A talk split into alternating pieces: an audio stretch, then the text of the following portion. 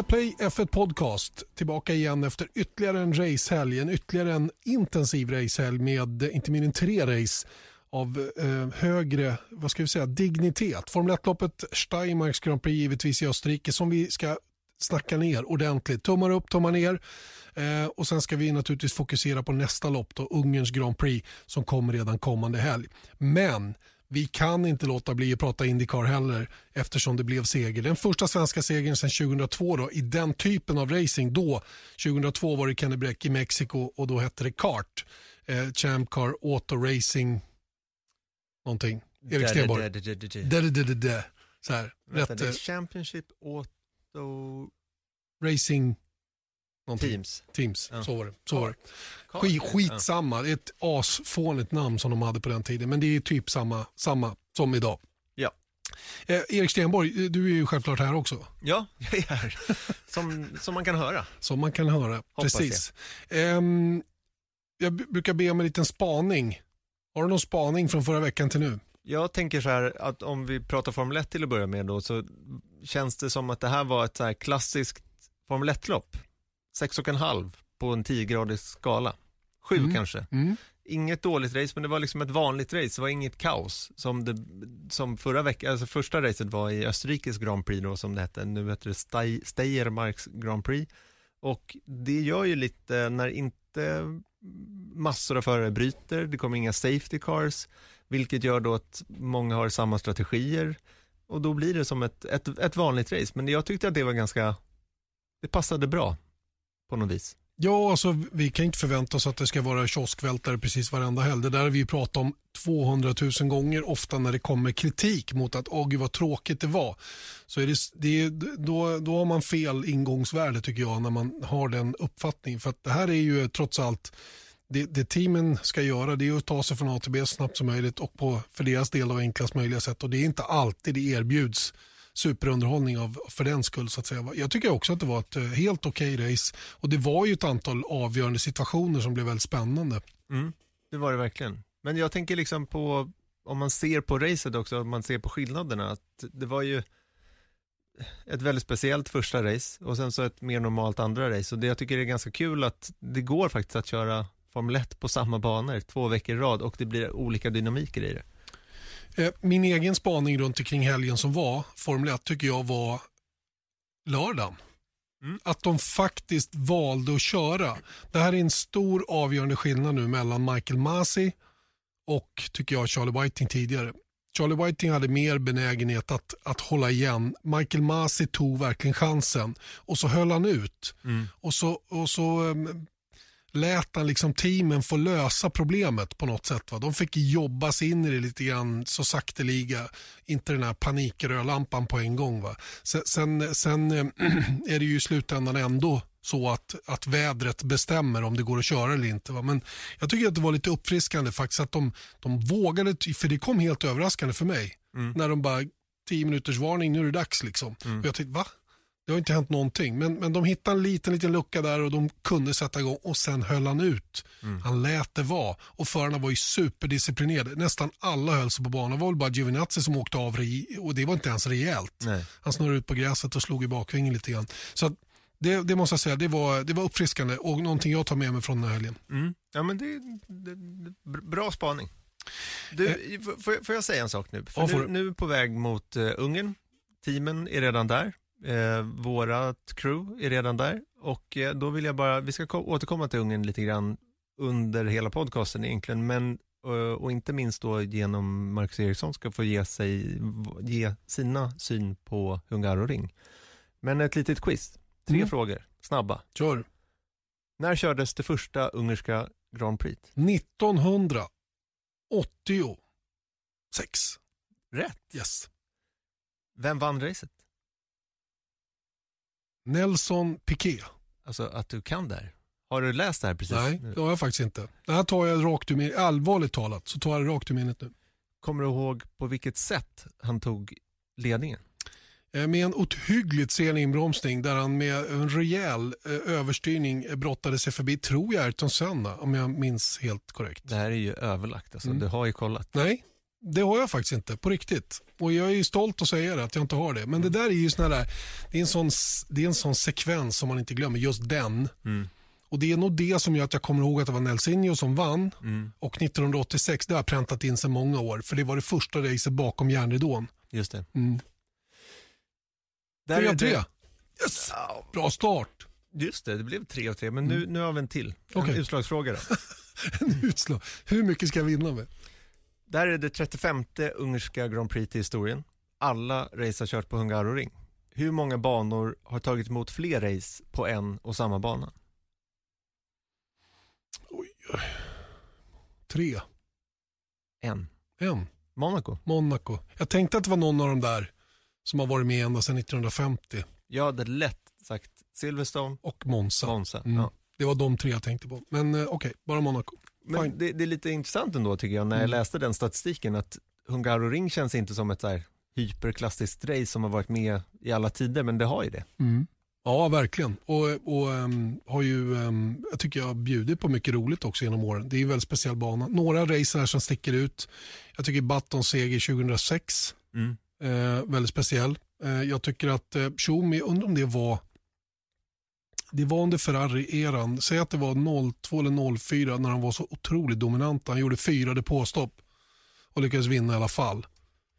Eh, minns inte vilket av åren det var. Ehm, och sen tycker jag också att ehm, 20, var det 2014 möjligen, när Daniel Ricciardo vann. Mm. Eh, två stoppare som, som blev så sjukt spännande när de äntligen det året fick däck att åka på.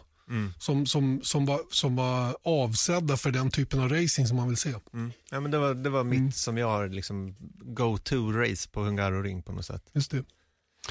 All right, ehm, då ska vi eh, ägna oss åt eh, för- förra helgens race då, fortfarande då. Steiermarks Grand Prix alltså på Red Bull Ring, det andra racet på den banan då och ehm, den här unika helgen får man väl säga, den unika två helgerna som blev då de två första i årets mästerskap. Eh, tummar upp och ner. Mm. Och det är du som vanligt som, eh, som so- sonderar terrängen. Ja, jag, eh, vi har fått lite kritik för att vi, Va? det antyddes att vi hade för få tummar upp och för få tummar ner när vi gjorde det här förra veckan. Men Vem, vem har kritiserat det? Den ska jag ringa upp. exakt, Mm. jag, jag ger numret sen. Jag Bra. har inte numret, Nej. men eh, jag får fråga. Ja, gör det. Men poängen är att nu ska vi hinna med det här också. Mm. Och det är ganska mycket att snacka om i övrigt, för det finns rykten och det finns eh, Du, saker och ting. För det första är det så vi bestämmer. Ja, precis. Gillar ni det inte så får ni sluta lyssna då. Får inte heller. Det Nej. bestämmer vi också. Gör inte det. Första tummen upp, Lewis Hamilton. ganska uppenbar känns det som. Eh, klassiskt Hamilton-race. Eh, nästan lights to flag, inte riktigt. Han Mm. fick släppa ledningen några varv. Eh, startar han i pole och får greppet från start så är det oerhört svårt att peta bort honom. Dels för att Mercedes ofta har plan för hela det där upplägget som, som är bulletproof. Eh, och när de, som i det här fallet också har lite marginal, då, då, då går det inte att göra någonting åt det. Så att, eh, det är en gjuten tummen upp för Hamilton som tycker jag får den största, fetaste, svullnaste tummen för kvalvarvet. Mm. 1,2 sekunder i de förhållandena. Mm. Ja, det, är, det är osannolikt bra. Sen hävdar jag ändå, utan att vara förare, utan att ha gjort något sånt här, att det är ett visst mått av flyt i ett sånt här varv. Mm. För det är inte så att det skiljer 1,2, alltså man träffar rätt bara. Tänk dig själv att du, du vet när du spelar någon golf, när du får den där riktiga träffen, när det är noll motstånd bara. Bollen går spikrakt. Alla bollar jag träffar. Ja, men eller hur? Eh, inte riktigt. Nej. Nej, men du fattar vad jag menar va? Jag, tror att det kan vara lite det man pratar om också. När man, man, man, man är där bara. Det Mm. går inte att... Det går, för han åkte ju också på med oerhört små marginaler. Jag tror att det var ett sånt varv som Lewis Hamilton gjorde i söndags. Mm. Och det är inte många som klarar att göra sådana varv. Nej, och det är det som är poängen. För att, Precis, för att, för att precis. 1,2 sekunder, det går inte att ta på med 1,2 sekunder i torrt. Nej. Men det är just det faktum att det är den stora marginalen bevisar ju Mm. att han har gjort någonting väldigt extraordinärt. Mycket, mycket, mycket imponerande. Verkligen. Men du, han Ja. är bara VM2. Just det. Det kostar att ligga på topp, höll jag på att säga. men den där andra platsen i VM den kom ju av att han faktiskt bara blev fyra då i det första racet. Mm. Där han egentligen borde ha blivit tvåa men missbedömde sig lite grann då i kampen med Alex Albon, fick sina fem sekunder. Och Jag tycker väl att han eh, inte förtjänar att vara mera än en tvåa. Just med anledning av det han gjorde där. Mm. Eh, sen, sen, eh, sen är han bäst på griden. Så enkelt är det.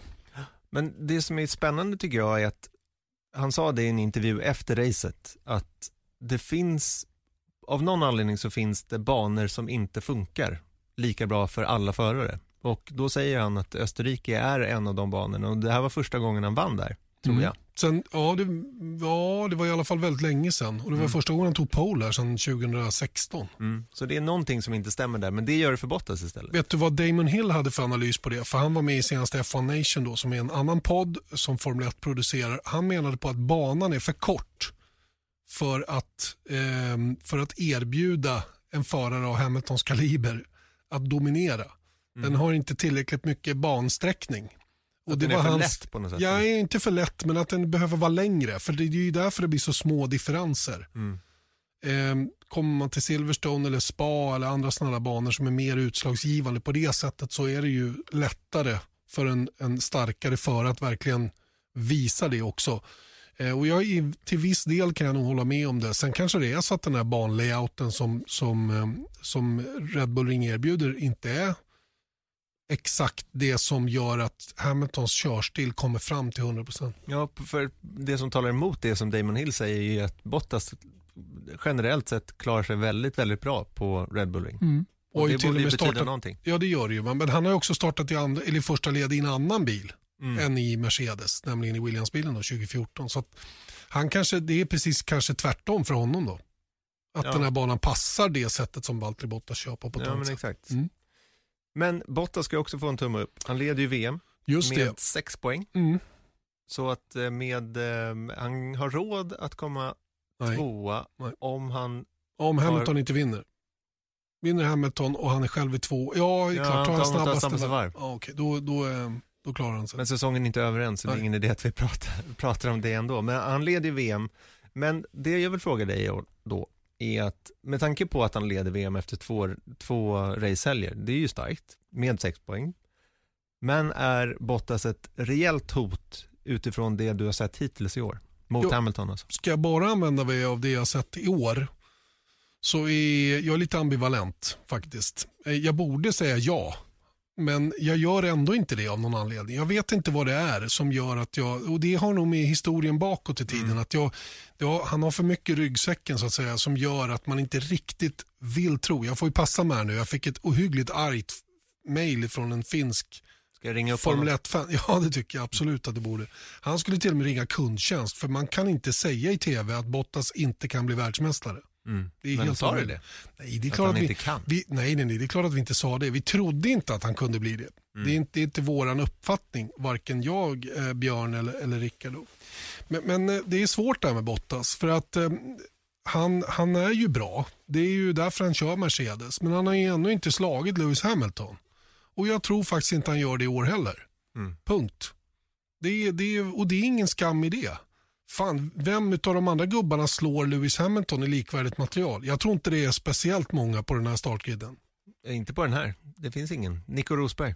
Ja, och jag menar det, var ju, det, det krävdes ju både tekniska haverier och lite fulspel under mattan för att komma åt Lewis Hamilton den gången. Mm. Och, och därför så ska man inte bli så kränkt av att man tycker att Bottas inte kanske räcker hela vägen fram. För att det är väldigt få som fixar det, om någon. Jag skulle kunna lyfta ut två då. Mm. Som jag tror, med, om de fick hålla på ett tag, skulle kunna klara. Max Verstappen, Charles Leclerc, som det känns just nu. Men i övrigt så är det inte många som, som klarar av det och, och skulle fixa det man mot man i samma material precis på samma sätt som Bottas har då med Lewis Hamilton just nu. Därför så jag tycker inte, man tycker inte man ska bli provocerad av det utan det är bara att inse det. Och Bottas blir ju belönad med ett nytt kontrakt. Nu verkar han ju få förlängt med Merca igen. Det är väl inte 100% bekräftat men mer eller mindre klart. Mm. Och det, och det är ju så att det får han ju av en anledning. Det är ju för att han passar så perfekt in i den rollen. Och det är väl, får man väl vara nöjd med. Ja, och sen så bara som ett tillägg till det du sa, att det är ju svårt att, att eh, jag menar vi hade Bottas 2,0 förra året Mm. och han räckte inte fram. Så det, men, men med det sagt så, jag menar det här är en ny säsong, det är en väldigt speciell säsong så det är klart att han kan. Men historien talar ju emot honom. Exakt va. Och sen är det ju så här att vi har ju lärt oss, både du och jag, hur det funkar inom ett Formel 1-team. Och hur mycket som pågår under täcket som inte vi får reda på. Och Det kan mycket väl vara så i Merca också, fastän de ger sken av att det inte är så. Och det är, Alla spelar ju spelet. Va? Så Det kanske är så att man, man eh, helt enkelt har eh, man jobbar på ett sätt som gynnar kanske Hamilton mer än Bottas. Jag vill inte säga att det är så, för det vet jag inte. Men jag har sett det på annat håll. Mm. Hamilton i Ungern då? Sju segrar, mm. sju pole positions och de senaste två racen har han vunnit med en marginal på 17 sekunder. Mm. Så att det är en uppförsbacke, uppförsbacke där med om Bottas ska hålla den här VM-ledningen efter kommande helg. Ja, och frågan är om det är någon annan som kan utmana. Jag menar, Max Verstappen hade ju det där racet ända till det var vad var det, fyra, fem varv mm, kvar mm, förra året. Mm. Lite annan strategi då som inte höll hela vägen och, och fick ge sig på, på sista sist, på sluttampen. Mm. Så att, eh, ja, spännande. Jag, jag tror att eh, Budapest bör rimligen vara en, en, en, bra bana för Mercedes i år också. Mm. Och det säger ganska mycket att man tänker så här att ja, men det, det är en långsam bana, det kräver mycket downforce, eh, hästkrafter är inte allt eh, runt Tungaroring. Därför har Red Bull chans. Men det är ju det som är grejen, att Red Bull har en chans, men inte störst chans, nej. tror jag. Ja, nej, nej de, har inte, de har inte en tillräckligt stor chans. Nej. nej. Eller, ja, vi får väl se. Det är väl ingen annan som har någon större chans. Ja, Mercedes. Ja, en Mercedes att vinna. Jag menar, att utmana Mercedes om vi utgår från dem. Ja. Mm. Men du, låt oss flytta oss vidare och vara lite elaka och skicka ner tummarna mot Charles Leclerc. Mm. Ja, han har, så mycket beröm som han har fått då, de här två säsongerna som han har kört i Formel 1 så, så ehm, är det väl på tiden att han får lite kritik också för att det, det var inte bra senaste helgen. Det var inte bra någonstans. Um, det hänger ju naturligtvis ihop med det material han har och det är återigen understryker ju att man är inte bättre än det man åker i. Mm. Han kommer ju inte att exekvera och, och liksom briljera eh, under den här säsongen. Eh, nu ska man komma ihåg att han gjorde ett förbannat bra jobb och fick också mycket riktigt väldigt mycket beröm för det eh, i det första racet när han, när han kör den där undermåliga bilen upp till en andra plats i mål och tog mm. vara på chanserna. Mm. Den här gången såg vi lite grann av det Leclerc som jag minns från början på 2018 mm. när han eh, tog i för mycket och överkörde. här kom han inte ens 30 eh, sekunder in i racet innan han hade förstört för båda bilarna. Mm. I en ganska klumpig manöver om jag ska vara riktigt ärlig. Mm. I ett försök att ta igen det som de saknar eh, rent fartmässigt alldeles för hastigt. Ja men då kan man ju gissa att det är lite desperation bakom och det, det tycker jag är spännande ändå för att i, kör man en väldigt bra bil då, då tror jag att man kanske är lite mer benägen att så här, okej, okay, men nu ligger jag på trea, okej, okay, det är okej. Okay. Men mm. när man ligger elva i en Ferrari, det känns ju inte, det stämmer ju inte överens med hur det borde vara. Och då måste du helt plötsligt ta de här extra chanserna som du blir otroligt hyllad för om de går hem. Mm. Men du får väldigt mycket kritik för det om det inte går hem och det är väldigt lätt att hamna i negativ trend där du liksom hamnar otajmat med allt och alla och därför bara ställer till det snarare än att göra någon nytta. Mm. Jag hoppas inte Leclerc hamnar i det läget, men jag, det har jag varit nojig över egentligen innan säsongen startar när det stod klart att de har en risig bil. Hur kommer han att klara det? Mm. Fettel har ju varit med om det förr. Han körde ju den, den där Red Bull-bilen som inte alls var bra i början av det här reglementet 2014 och har ju liksom även tidigare då eh, haft perioder när det kanske inte har varit till 100%. Så att, mm. eh, Nej, men... Och framförallt är han ju mer erfaren. Ja, och men han missade alltså Q3, Leclerc alltså. Han blev bestraffad för att hinna ett kviat och sen kör han på sin teamkompis efter exakt 26 sekunder då. Så att det... Game over. Ja, det var ju ingen bra. Och det, men grejen med Leclerc också som jag tycker är, är liksom både fint och intressant är att han tar på sig det så himla hårt. Han har alltid gjort det under hans tid i Formel 1. Han är ju en självplågare av stora mått. Mm. En, en, annan som höll på så var Edo Mortara, kommer du ihåg honom? Mm. Eh, GP2-förare från Italien som, som sedermera hamnade i DTM. Han var också en sån här, han piskade sig själv. Mm. Gick med den där mm. knutbandet och dunkade på ryggen hela tiden över allt han inte gjorde perfekt. Mm. Och Det är farligt också att vara en sån typ av människa, att man, att man lämnar ut sig eller öppnar upp för mycket. Mm. Men, men jag vet att Leclerc, han är ju tydlig med att han, ja, det var mitt fel. Liksom. Mm. Det, det, är hans sätt att hantera det. Låt oss eh, införa en ny kategori, en mellantumme. Exakt. Den pekar inte en ens flat upp. hand. Ja, exakt. Det är precis som, ja men tänk dig i filmen Gladiator, mm. när Joaquin Phoenix står med sin tumme innan han ska bestämma. Liksom. Om man ska dö eller inte. Exakt, och, men i det här fallet så håller vi bara kvar den. Och det får Sebastian Vettel. Det känns svårt att ge en tumme upp till honom med tanke på liksom, hur illa det ser ut för Ferrari, men förra veckan var tummen ner och nu fanns ändå liksom på något sätt en strimma, strimma, liten strimma hopp. Det såg liksom inte helt det såg inte fullt så dåligt ut. Nej, och vi fick ju aldrig se om han hade möjlighet att, att liksom vända om det där startläget då som, som var sådär mm. till någonting bra ut, eftersom han blev påkörd då redan uppe i kurva 3. Mm. Men han slog Leclerc? Han slog Leclerc och jag menar, vad har vi sagt alltid? Den enda du kan jämföra dig mot det är din teamkamrat. Så spöar mm. din teamkamrat då är du bättre än din teamkamrat. Mm. Men du, apropå Vettel, en del av anledningen till att den här podden är lite sen var att vi hoppades på att inte missa en eventuellt stor nyhet och nu får vi se hur, hur det går den här veckan. Ja, men det, det här är väl, att vi tar det nu betyder mm. väl att det är klart. Att, eller att nyheten kommer. Ja, exakt. Ja. Det, vi, det är ju så det är en vi... föraning. Exakt, exakt. Men just eh, nu när vi spelar in så är det inte klart, men det nej, kommer säkert. det gör det säkert. Och det handlar förstås om Sebastian Vettel och eventuell övergång till Aston Martin. Eh, och för dörrarna verkar ju stängda nu till alla toppteam. Mercedes eh, av vad det verkar då, Lewis Hamilton, Valtteri Bottas fortsätter. Eh, Red Bull tar i alla fall ingen utanför familjen då om vi får lyssna till Christian Horner och Dr. Marco. Även om det har varit lite sån här strimma av hopp eh, att Dietrich Mateschitz skulle tycka tvärtom. Eh, så att de, de dörrarna är som sagt stängda då och det har inte funnits, Renault är ju redan klara med Fernando Alonso och Esteban Ocon. Så då är det inte så himla mycket som återstår då om man som Sebastian Vettel är fyrfaldig världsmästare och köra i Formel 1 i någonting som liknar ett toppteam i alla fall. Och då har ju det här med Aston Martin flyttat upp. Mm. Och jag tror att det var, jag vill minnas att det var Martin Brundles tror jag som, som, som, eh, som började eh, och, och liksom lyfta det här som ett, som ett alternativ för Sebastian Vettel. Och vi var många som fnös åt och tänkte, vad, vadå, ska han köra därför? Varför skulle han vilja åka i ett sånt team? Men sett till hur, hur Racing Point som kommer att bli Aston Martin nästa år eh, ser ut just nu så kanske det inte är så dumt trots mm. allt. Nej. Och att de ska åka samma bil ytterligare en säsong. Mm. Så, så att, eh, det är möjligt, mycket, mycket möjligt. Och nu hörde jag faktiskt från en bra källa att de här diskussionerna pågår. Alltså utanför journalistvärlden. Och då, och då när det dessutom dök upp då på allt fler plattformar eller från olika konto, Twitterkonton och allt vad det var, så då la jag ihop min sammanlagda bild och förstår att det faktiskt finns någonting bakom där. Mm. Och jag tycker faktiskt att den största grejen när man först hörde om Aston Martin och Sebastian Vettel så kändes det som att här, nej, han kommer inte liksom, han har ingenting kvar att bevisa, eh, det känner han nog själv, han började med allting ung, han tog sin första seger, sin första pole, sin första världsmästerskap när han var ung, han är fortfarande bara 33 år gammal.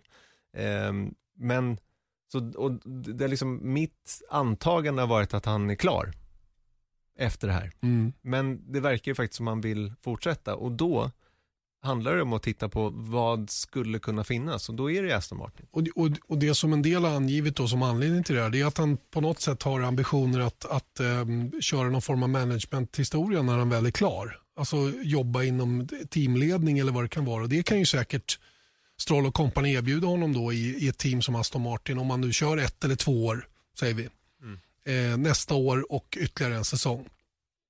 Eh, och det, och det, det känns ju också som någonting logiskt i hela resonemanget. Mm. Sen är ju den stora frågan, vem, vem skulle han i sånt fall ersätta?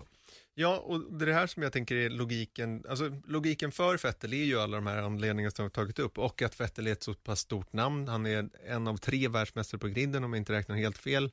Eh, och det är ingen tysk i F1 om han inte är där. Sen kan de ju ta in en annan, men, men eh, just som namn så är han ju fortfarande stark. Det som är emot eh, Vettel är att Lance Strolls pappa äger teamet. Mm. Vilket inte liksom, hans plats i Aston Martin och Racing Point eller vad teamet nu heter är ju antagandet är ju att den är självskriven. Mm, precis, men jag undrar om den är det ser du. Mm. Um, och um, det är ju så att de har ju Sergio Perez i den andra bilen som är en otroligt stark. Han har varit fantastiskt lojal mm. mot teamet både ekonomiskt och, och, varit med som sagt i återuppbyggnaden av Racing Point. Eller från det de var Force India till det att de blev Racing Point.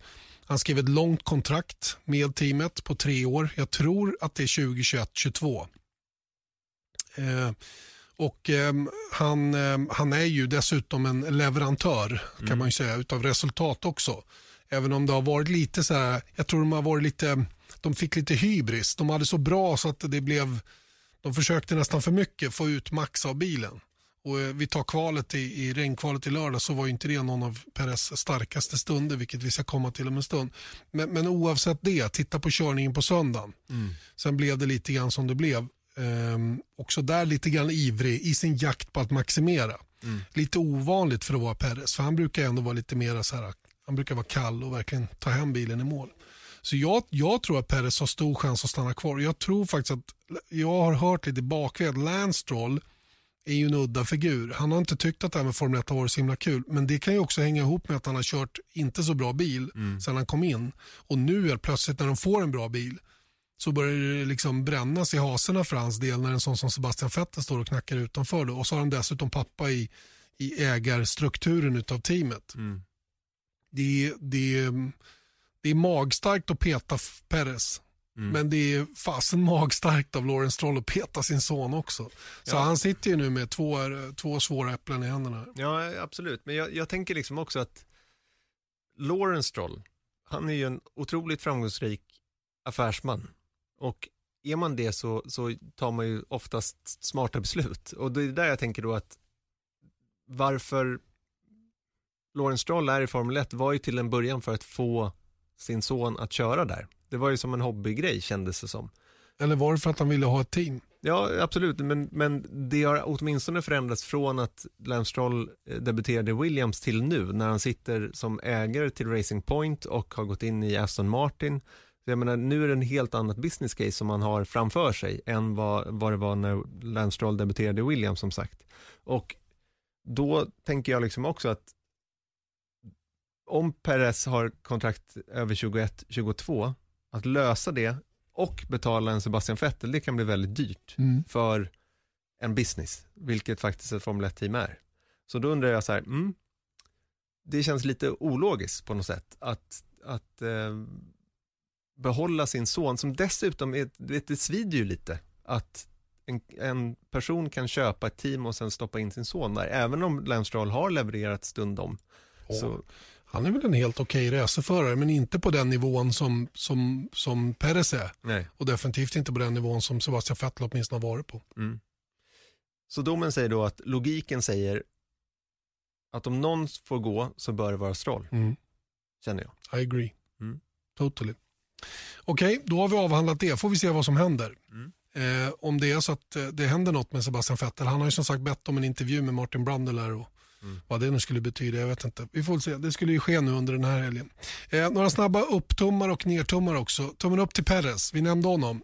Han får en, eh, en liten ner för lördagen men eh, en väldigt stark upp för söndagen. Mm, han var alltså näst sist efter start där och slutade P6 och det hade kunnat vara bättre då utan eh, sammanstötning med Albon. Eh, och bara det faktum att de slogs med Red Bull, alltså Racing Point, det, var ju, det är ju någonting extraordinärt faktiskt. Och eh, som ett brev på posten kom ju då payback för Japan förra året, nämligen en, en protest mot Racing Point från Renault. Och eh, Det är ju naturligtvis det här kopierande konceptet som, som Renault eh, vänder sig mot. Och De har ju hittat en del på bilen då som de tydligt kan peka på gör att de bryter mot reglerna, nämligen eh, eh bromsluftintagen både bak och fram. Och de har nu beslagtagits eller impoundad, jag vet inte vad det kallas på svenska. Man har tagit, Tagit om hand. hand, Ja. ja. Och eh, man har dessutom bett att få en variant då från fjolårets Mercedes att jämföra med. Och visar det sig att de är exakt likadana, då är de illa ute. Då finns det en hel del att förklara för båda parter. Och då finns det kanske bäring för den här protesten då, att, eh, att gå igenom. Och sen får vi se vad det betyder för Racing Points framfart och, om de måste, och vad de måste göra för att faktiskt uppfylla reglementet. Mm. Ja, men jag menar, om det, det som jag tycker är intressant är att de går på en sån detalj. Och- Ja, men det, var, det är ju den de har hittat, Ja, det är inte visst. så himla lätt. Va? Nej, jag förstår, men det Mm. är det som är grejen. Att då, det värsta som kan hända känns det som då, magkänslan, är att de tar ifrån Racing Point deras första poäng. Ja, de, blir ju, de blir ju diskade då Ja. ifrån racet senast. Exakt, och sen så kan de göra om en liten detalj Mm. på den där eh, liksom, luftintaget till bromsarna och sen så köra vidare Mm. med sin rosa Mercedes. Så är det. Tills de hittar någon ny del som de kan jobba med. Ja, precis. Så det är väl Eller det, protestera det, mot. Då, då, man kan ju gissa nu att Racing Point sitter och lus, läser vad eh, som eventuellt skulle kunna skada dem. De har ju naturligtvis folk som sitter och analyserar foton hela tiden nu för att, för att liksom se vad Mm. som går och inte går. Eh, Red Bull har du gett en tumme ner. Motivera please. Ja, ja, alltså det är ju kanske mot... Det bygger på förväntningarna som man hade på dem inför säsongen, att det kändes som att de skulle kunna vara med där uppe. Och eh, ja, de är ett hot mot, mot Mercedes, men jag tycker Steiermarks Grand Prix bekräftade att de inte är på samma nivå, helt enkelt. Mm. Tycker jag också. Varit rätt tydligt och eh, de är framförallt vansinnigt ojämna inbördes och det är inte alls så bra för Red Bull. Eh, och vi börjar hamna i det läget som Gasly hamnade i under förra året. Och det är lite bekymmersamt tycker jag för Red Bull som, som någonstans måste ändå hålla fast och måste kanske ändra strategi med sin nummer två. Att han kanske ska ha lite gehör för sina önskemål på bilen och sådana saker. Inte bara liksom säga att det här är bilen du har, så här kör vi, det här är det snabbaste. Ja, för Albon kom fyra, han var 11 sekunder bakom Verstappen i mål. Men det var bara för att Verstappen gick in och tog ett extra stopp för att försöka sätta ett fastest lap. Ehm, och det är ju ett problem för Red Bull att inte båda förarna är med och jagar mot två Mercedesar som är med där uppe. Mm, verkligen. Ja, jag kan väl hålla med. De, för mig får de lite en sån här flat hand. Ja, men mot förväntningarna Mm. så, så, så jag hade ju, alltså tänk på att de vann här, eller i Österrike förra året, Mm. de två senaste åren Och faktiskt. jag ska inte säga något för jag, hade dem i, jag trodde de var bättre Merca till och med. Ja, Så för mig är det definitivt en tumme Du fattar ju. Ja, du fattar jag gör ju. det. Okej, eh, en sista upptumme då. Den går till Landon Norris så, såklart, och egentligen till hela McLaren enligt mitt förmenande. Mm. Vilken, vilken, vilken start på säsongen. Mm. Men fortfarande tvåa i VM. Eh, Landon Norris är trea i förar-VM. Han, han, hans två avslutande varv eh, går ju till historien, Mm. tycker jag. De här två racen som har varit. Och ehm, ehm, mycket, mycket, mycket bra. Jag vet inte vad jag ska säga med det. Är, man ska inte bre på med för mycket superlativer. Det är lätt att de tar slut då när man väl behöver dem någon gång framöver. Så att vi, vi, jag säger så här, sjukt bra. Kämpa på. Jag är klart överraskad över både Norris och McLaren så här långt. Men tänk så här, Lando Norris P3 i VM, som du sa, det, alltså bara den grejen, efter två helger, det är inte efter en. Nej. Så att jag tycker det säger någonting väldigt verkligt om McLaren just nu. Via Play F1 Podcast fortsätter den här eh, veckan och eh, vi ska nu släppa Formel 1 faktiskt. I alla fall eh, till största delen. Vi ska prata Indycar. Det går ju liksom inte att undanhålla er eh, lite kommentarer runt det här fantastiska racet och den riktigt bra helgen rent generellt som det faktiskt blev då med svenska ögon ifrån Indycar på Road America. E- Erik, så att eh, du hoppade och skuttade i söndags framförallt som jag gjorde. Eh, båda. Både, alla dagar, så Mm. att jag hoppade och skuttade faktiskt. Men framförallt eh, sista dagen. Mm. Och det är ju, eh, I och med att det blev så bra så är det kul att jag har båda med då. Eh, välkommen till podden, Marcus Eriksson. Tack så mycket. Och välkommen självklart också då Felix Rosenqvist. Tack så mycket. Sammanfatta din helg. Det var väl, eh, började lite halvknackigt eh, första dagen där, eller det var, gick väl egentligen rätt bra, rätt nöjd med kvalvarvet. Eh, sen tekniskt strul i racet vilket sabbade liksom alla chanser att göra något resultat. Eh, och sen andra dagen, bra kval igen med tanke på vilka förutsättningar jag hade tyckte jag. Eh, och sen första vinsten, så det var ju, kunde inte bli bättre. Nej, verkligen inte. Vi börjar med lördagen. Eh, vad var det som hände med bilen? Vet du det? De har inte sagt exakt vad det var än, för det är, lite, det är alltid lite känsligt det där med motorerna och Honda och sådär. Men eh, det, det verkade som att det var en, en, ett tändstift som var sönder. Eh, för den, den tände inte på ena cylindern helt enkelt, så jag hade bara sju eh, cylindrar. Och det, och det började typ på varv 10 så blev det värre och värre hela tiden då. Till slut så var det liksom så, jag, jag låg liksom sist och fick gå in i depå och fixa det helt enkelt. Just det. Och sen eh, som tur var så kunde du komma ut igen då och ehm, få känna på bilen då. För det var ju race dagen efter igen, eller kval först och race dagen efter igen. Och ni har inte, det var ju ingen tid emellan att liksom testa grejerna. Eh, vad var... På pappret så hade du en, en ganska bra kvalgrupp jämfört med den Marcus hamnade i. Då. På pappret säger jag då. Eh, men det visade sig i verkligheten då eh, vara en rätt så snabb grupp trots allt. Eh, men egentligen så var det väl så att hela Chip Ganassi hade lite svårt med kvalfarten. Vad, vad, är, vad är din analys av det?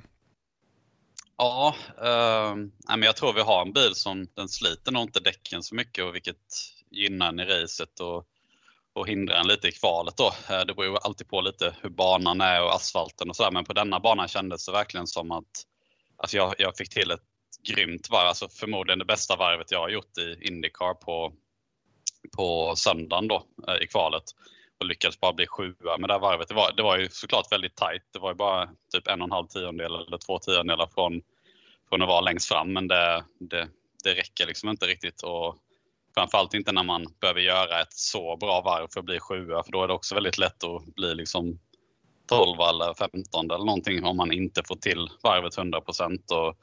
Uh, så där måste vi verkligen lyfta oss för det känns typ som att om vi om vi startar racen topp 5 så har vi väldigt goda chanser att komma på pallen. Liksom i all, ja, alla de racen vi har haft hittills så har det varit the case. Liksom. Men uh, ja, det, där måste vi jobba lite. Race-pacen är ju fantastisk. Eh, om vi landar hos dig då Marcus, hur skulle du sammanfatta den här helgen då som, som ändå blev en 10 och en fjärde plats eh, till slut totalt sett?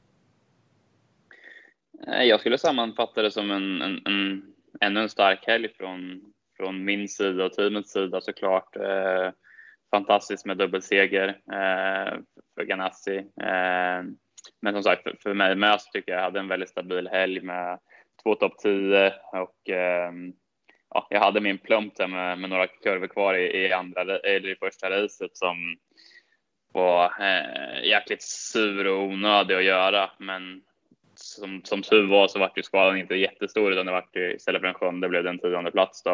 Eh, men sen tycker jag eh, race två var ett av mina bättre race på, eh, i, i, min Indycar-karriär och köra från 16 till 4 eh, var ett, eh, ja, ett stort styrkebesked och hade bra fart rakt igenom. Mycket bra, mycket bra omkörningar och så vidare. Så eh, det, det är väl som Felix säger där också att jag eh, jag måste se till att kvala lite högre upp så vi kan ge, i, man kan ge sig själv lite bättre förutsättningar och då kan jag göra det så jag är helt säker på att jag kommer slåss om segrar och, och pallplatser eh, kontinuerligt. För, för som Felix säger så har vi en bil som är otroligt bra i race och eh, där känns vi väldigt, väldigt starka just nu. Men apropå det då med kvalpacen, för att Ganassi var ju bra med i kval förra året eh, och då tänker jag lite, det är kanske en dum fråga men kan man inte lösa det då? Alltså Förstår ni vad jag menar? Det blir lite scenariot där att man, vi har så himla lite testtid. Så du jobbar liksom på att få bilen på ett visst sätt då och sen det är ganska svårt att bara liksom säga ja men nu gör vi så att bilen är styvare eller någonting i kvalet då så den ska, så den ska jobba däcken hårdare för då, då blir det någonting man liksom inte riktigt har testat. Eh, och så har man ju såklart en filosofi som man har gått in i helgen med som man har jobbat på i liksom flera veckor och månader. Och det, det låter ju konstigt om man sitter och säger att det tar rätt lång tid att liksom gå ifrån en filosofi för det är så himla mycket annat som hänger med och setupen är så sjukt komplicerad. Eh, så jag tror det handlar mycket om det att man måste förstå varför man gör någonting och vi förstår varför bilen är snabb i race men vi förstår inte riktigt varför den, är, varför den inte är snabb i kval och, och det, det, är lite svårt att bara gissa sig till någonting nu så vi, vi jobbar liksom successivt. Jag, jag tycker ändå vi hade kollar man rent statistiskt så hade vi bättre kval i Road America än vad vi hade i Indy GP eh, mm. över de tre bilarna. Så att, uh, det känns ändå som att vi är på väg lite åt rätt håll och vi börjar förstå. Men uh, ja, det, det, är aldrig så lätt som det ser ut i, när man kollar. Liksom. Å andra sidan kan man väl säga att filosofin ser jävligt bra ut med tanke på att ni har vunnit fyra av fyra race. Precis, alltså Indycar handlar ju om racen i och med att de är så himla långa. Eh, kval är ju liksom mindre viktigt och det har man ju sett så himla många gånger.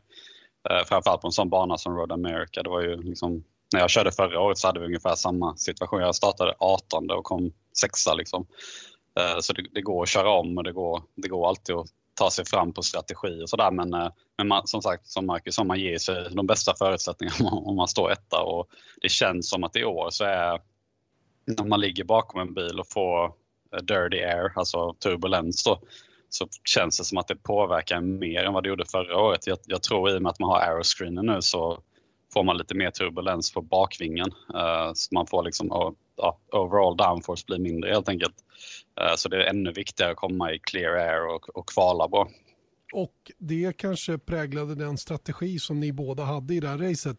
Eh, men innan vi kommer till det, din analys då Marcus på kval. För du har ju uppenbart en körstil som kanske ännu mer inte jobbar igång däcken för ett varv. Håller du med om det?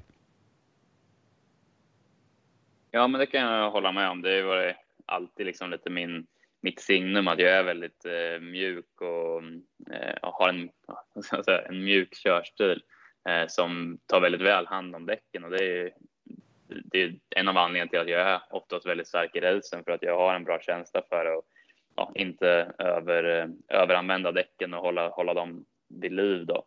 Och eh, sättet som däcken är här i Indycar så behöver man eh, jobba dem rätt så hårt eh, för att få dem bra till ett varv på kvalen. Och eh, det är väl något som jag jobbar på. Jag tycker jag har tagit steg framåt där också. Jag tycker jag har varit Eh, bättre med på kvalen, eh, de här tre road course kvalen som vi har haft än så länge.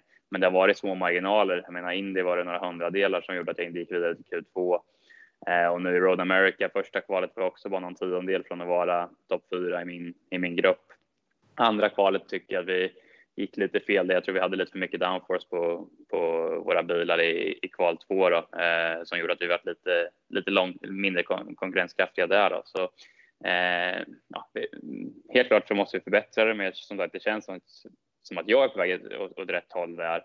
Eh, och sen också känns det som att jag och min ingenjör, vi har snackat mycket redan efter den här helgen när vi satt i telefon i en timme i måndags och snackade även igår och pratat mycket och fokuserat mycket på just kvalen och hur vi ska få till det. Och jag tror inte att det är någonting att man ska liksom turn the car upside down eh, för, för, kvalen jämfört med racen, för vi har ju en så pass stark racebil, utan det är mer försöka hitta någonting som får igång däcken lite mer, eh, vad det nu kan vara. Eh, men, men, för att få igång däcken lite mer för det här eh, varvet på röda däck eh, i kvalet och sen kunna gå tillbaka sen till racen då och ha kvar den här starka racebilen. Det tror jag är nyckeln eh, för, för våran del där. Men, men det där tycker jag är jätteintressant för jag som lekman tänker ju då så här, okej, okay, men man måste få igång däcken. Då tänker man så här, men då får man svänga lite fram och tillbaka, liksom lite mer på uppvärmningsvarvet. Jag menar, det, det är ju så, men jag har aldrig kört det där liksom. Men hur går man tillväga då? Lite mer exakt liksom. Det, det gäller ju att hitta eh, inställningarna på bilen som, som gör att den jobbar däcken eh, lite mer och det, det är, det är som, som Felix sa förut, det är inte bara liksom, ah, nu gör man bilen stenhård i, i stötdämpare och så vidare och nu kommer den jobba på däcken skitbra, då, då är man snabb, utan det är mm, alltid en kombination av massa olika saker. Man kan ställa in så många olika inställningar på de här bilarna. Så det gäller att hitta de, de rätta nyanserna där som gör att det blir på rätt sätt, att mm. bilen jobbar däcken på rätt sätt och inte bara att den jobbar däcken för att eh, det är en väldigt fin linje där. Då. Och så handlar det också om att du, du måste ha, hitta någonting som du som förare trivs med. Alltså det, det kan vara något som mm. funkar för Felix, kanske inte funkar för mig och något som funkar för Scott kanske inte. Alltså det, det är sådana saker också. Och jag som sagt med min körstil, jag har en väldigt mjuk körstil, eh, vill ha en, en bakända som jag kan lita på i ingången på kurvan och, och det är väl där jag lite, eh, har haft lite svårt med, med de här Indycar-bilarna med väldigt låg downforce, att jag inte riktigt känner att jag har eh, ytterbakdäck som jag känner att jag, jag vet vart jag har ingången på kurva och, och, och, det gör att när det är på de här kvalvarven när man måste verkligen ligga på gränsen så har jag haft ett problem att och, känna vart den gränsen är. Eh, så, så, det är väl lite av, lite av min utmaning då som jag känner som sagt att det går åt rätt håll men det finns fortfarande lite att jobba på där. Medan i racen när allting saktas ner lite grann och man, man är mer ute och, och nöter så, så får jag en annan känsla. Då. Är det några så här, är det tillfällen då när du känner att oj, att, att du inte har koll på det ytterhjulet eller känner du det här innan det händer något tokigt så att säga? Nej, men det är klart att det är tillfällen när det händer, eh, absolut. Eh, men det är som typ som nu på andra kvalet i, i Road America så tycker jag att jag körde bra, men, men liksom jag kvalade och jag 16 och jag tror också att jag, jag tror jag underkörde greppet lite där och inte riktigt utnyttjade de röda däcken på rätt sätt. Eh, att det var mer grepp än vad jag kände och Eh, det är också så här, man, tar in, varje gång man är ute på de här röda så, så lär man sig. Det ska man också komma ihåg att vi har så väldigt limiterat med tid på de röda däcken. Jag menar, man får aldrig använda på tester eh, innan säsongen och under racehelgen så får man bara ofta köra en gång på de röda innan det är kval. Så det är ju inte, eh, man har inte liksom hur många röda som helst att ligga och nöta på och lära sig det här. Nej. Eh, det vi kan konstatera i alla fall tydligt är att det är en kompromiss man letar efter som ska vara så nära perfekt som möjligt. Eh, jag tycker du Felix var inne på någonting oerhört viktigt som ni hade stor nytta av tycker jag, framförallt i söndags men kanske delvis också i lördags. Just det här att hålla er kvar ute och få de här fria varven i fri luft. För det var ju uppenbart någonting som, som teamet letade efter för båda er men som kanske inte Scott Dixon fick samma nytta av under racet. Håller du med om det Felix? Absolut. Eh, det, det, känns som att vi har underskattat hur mycket det gör. Eh, och vi såg när Scott vann racet på, i lördags, det, det handlade ju bara om att han fick några varv clear air i första pit sequence och så helt plötsligt låg han före liksom han tog typ sju pers i, i samma veva liksom, och det krävs inte så mycket. Det, det, det räcker ibland att bara ha de där tre, fyra varven innan ett, eller efter ett depåstopp uh, eh, och så bara tjoff så har man tagit liksom, ja, fem, sex platser gratis. Um, så det, vi jobbar lite nu på liksom, ja, jag och min, min uh, strategikille då, liksom, att försöka se det här snabbt och försöka ha ett språk för ja, göra motsatsen av dem framför eller ja, hitta den här clear air då för, till varje pris egentligen. Det egentligen spelar ingen roll vilka däck man är på eller vilken situation. För ligger du i tåget bakom fem sex bilar så tappar du typ två sekunder per varv jämfört med om du hade legat längst fram. Eller så har det varit för mig i alla fall. Och så var det verkligen i lördags när vi inte hade någon, någon fri luft alls.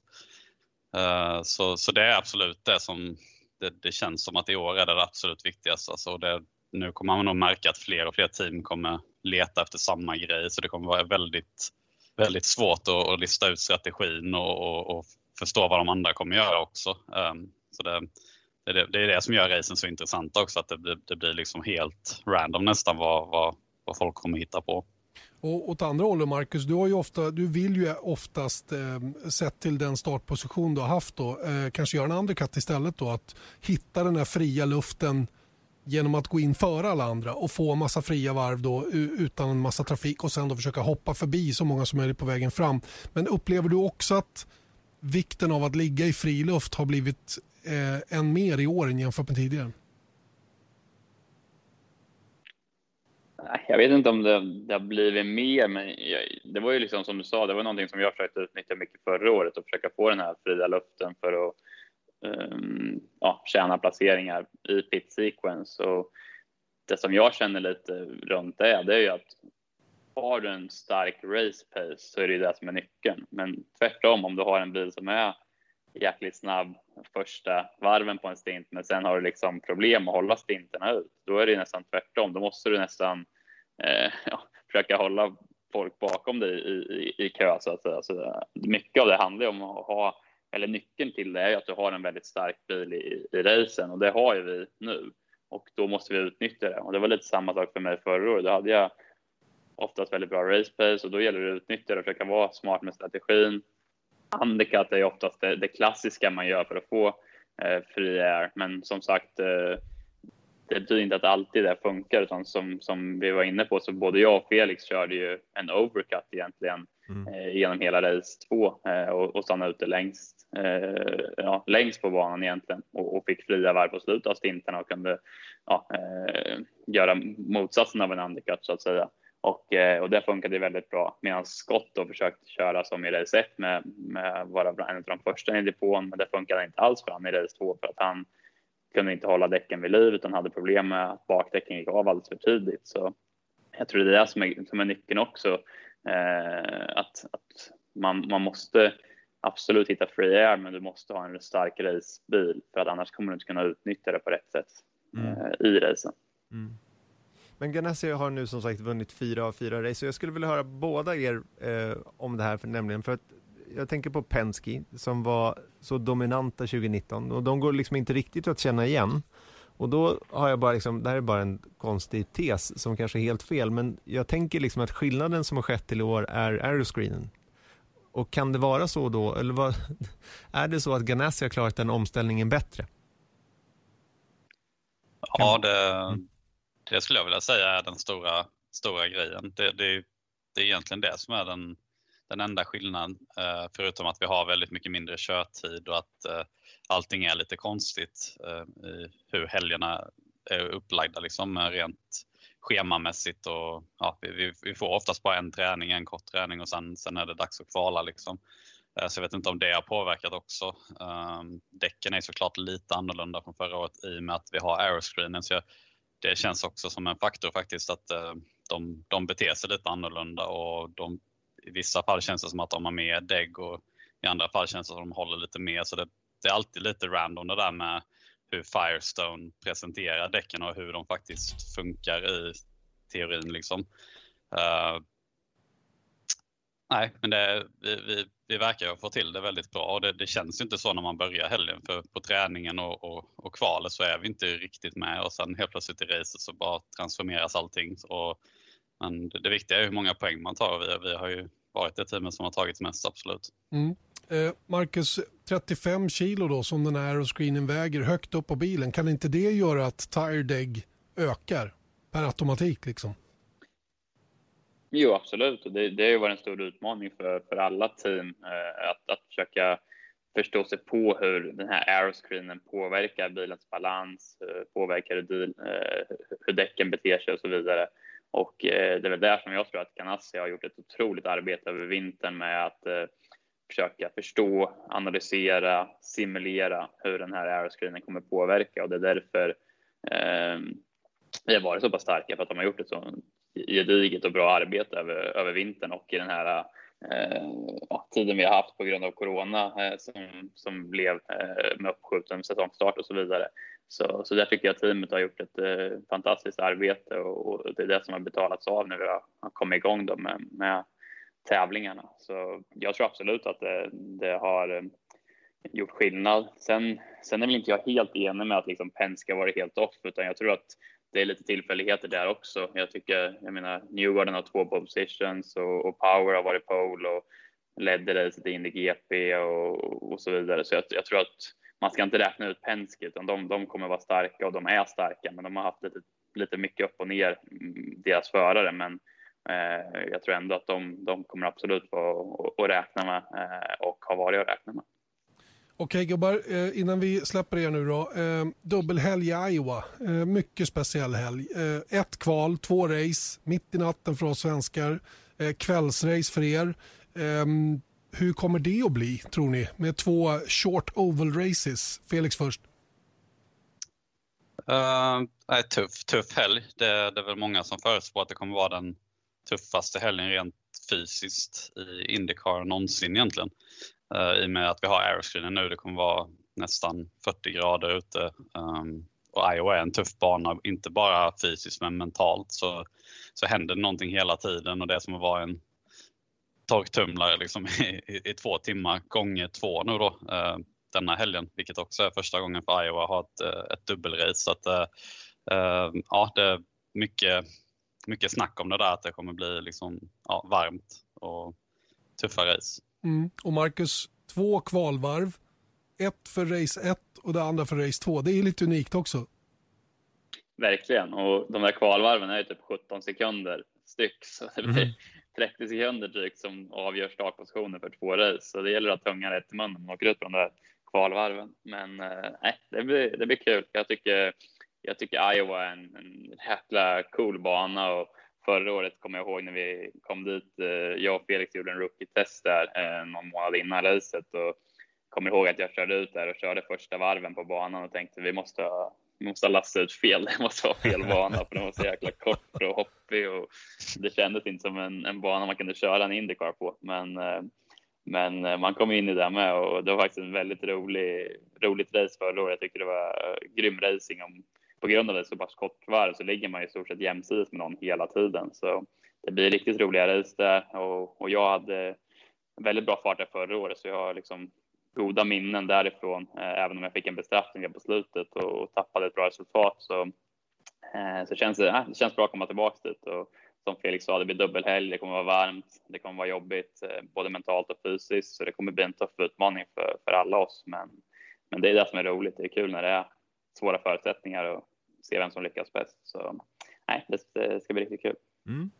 Och innan ni får gå så är det även Ungerns Grand Prix i helgen i Formel 1. Och eh, Marcus, ge oss allt du kan om Hungaroring. Vad krävs? Vad är, vad är favoritstället? Vad är, vad är grejen med Hungaroring? Allt jag kan. Ja, allt. Jag har ju varit där rätt många gånger. Det är klart, ja, precis. det är det klart. jag menar. Nej, men det är en rolig bana. Det är lite samma där som, det är lite som, som Iowa nästan tänkte jag säga. Med att det, är, det är en väldigt eh, annorlunda bana mot många andra på F1-kalendern i och med att den är så pass eh, ja, det är så mycket kurvor, det är få raksträckor och det är lite hoppigt och eh, ojämnt och den känns liksom en av de få old school banorna som finns kvar på kalendern. Eh, väldigt tekniskt svår. Eh, svårt att få till en bil också som är, som är bra genom hela varvet. Oftast brukar det vara varmt där så sista sektorn kan vara problem att ha, ha liv i bakdäcken, eh, även på ett kvalvarv. Eh, mitten på varvet, väldigt mycket varvtid där. Eh, kurvorna liksom går ihop med varandra. Så nej, det, är en, det, är en, det är en lurig bana, men jag har alltid tyckt om den. Den, den påminner lite om så, man får lite så här flashback till en gokartbana för att det, det så intensivt eh, varvet eh, och där igen också en, en, väldigt stor utmaning fysiskt för förarna i och med att det brukar vara varmt och man har inte många tillfällen på, på varvet man kan slappna av. Så nej, jag har alltid tyckt det var riktigt kul där och eh, även fast det är en så pass lurig bana med mycket kurvor så brukar det ändå kunna bli rätt så bra racing där av någon anledning. Så nej, det är kul att följa. Felix då? Du har ju också kört där mycket. Ja, jag håller med. Det är, det är en favorit faktiskt. Väldigt, eh, väldigt teknisk bana. Jag har kört både i F3 och i GT3 bil. Ehm, och den är, den är extremt kul när man väl hittar flowet och väldigt viktigt att ha bra balans i bilen och bra confidence liksom och komma in i en så här väldigt mycket rytm och eh, kul ställe att åka till också. Budapest är en trevlig stad och eh, ja, det har blivit lite av en av en favorit faktiskt att, att köra på och, och komma till. Och Felix, lite inside nu då. Du känner ju familjen Stroll, Lawrence och Lance. Mm. Mm. Får, får Lance vara kvar i Racing Point det, äh, slash Aston Martin om nu Sebastian Vettel äh, har fått erbjudande eller diskuterar om att gå dit? Eller sparkar de ut Perez? Du, jag, jag vet faktiskt inte. Jag, jag, inte, jag pratar med Lance lite då och då, men vi har, vi har, inte pratat om just det faktiskt. Men min känsla är väl att han får stanna faktiskt. Marcus, vad tror du? Jag skulle inte kunna se något annat. Ja, det känns väl, eh, känns väl lite långsökt att han ska kasta ut sonen där. Ehm, så det, det tror jag väl inte. Men eh, det är intressant att följa. Det hade ju varit häftigt om Vettel gick där, men samtidigt så känns det ju som att Perez har har gjort väldigt, väldigt mycket för det där teamet eh, genom många, många år och är väl en stor anledning till att det där teamet fortfarande finns kvar. Eh, är väl att Perez har varit där och med, med sina sponsorer och så vidare. Så det känns ju lite magstarkt att kasta ut den då, men eh, samtidigt så hade det varit en klassisk eh, F1-grej på något sätt, mm. att, att, att det blivit så. Så nej, vi får se, men det, det blir kul att följa. Okej, vem vinner då på söndag i Formel 1 till att börja med? Leclerc. Eh, Leclerc vinner. Valtteri Bottas. okay, det, känns som för, det känns som de kan vara snabba där på något sätt. De, de verkar vara rätt bra i kurvorna, är det inte så? Jag har inte mm. följt jättenoga. Men... Nej, det verkar inte som det faktiskt. Nej, det är inte så. oh, den dissen Erik. Du, du, vi vill att de ska vara med fler gånger. Ja, men då... De är bara slöa överallt då. exakt, exakt. Både rakt fram och... Okay. Tyvärr, tyvärr verkar det som att den här bilen inte jobbar, jobbar sig själv speciellt bra när den inte har full effekt. Jag tror att det är mycket det det handlar om. Men vi får se. Det kan mycket väl vara så att de är starka i Budapest. Valtteri Bottas jag, jag hörde jag. tillbaks det då. Ja, gör det. Gör det. Säg Lance Stroll istället. Ja, men jag får säga Science då. Science är bra. Skitbra. Skitbra. Ja. Bottas och Science, det har vi fått från två superexperter på andra sidan Atlanten. Mm. Eh, Felix, du är fan racevinnare i Indycar nu. Det måste kännas bra.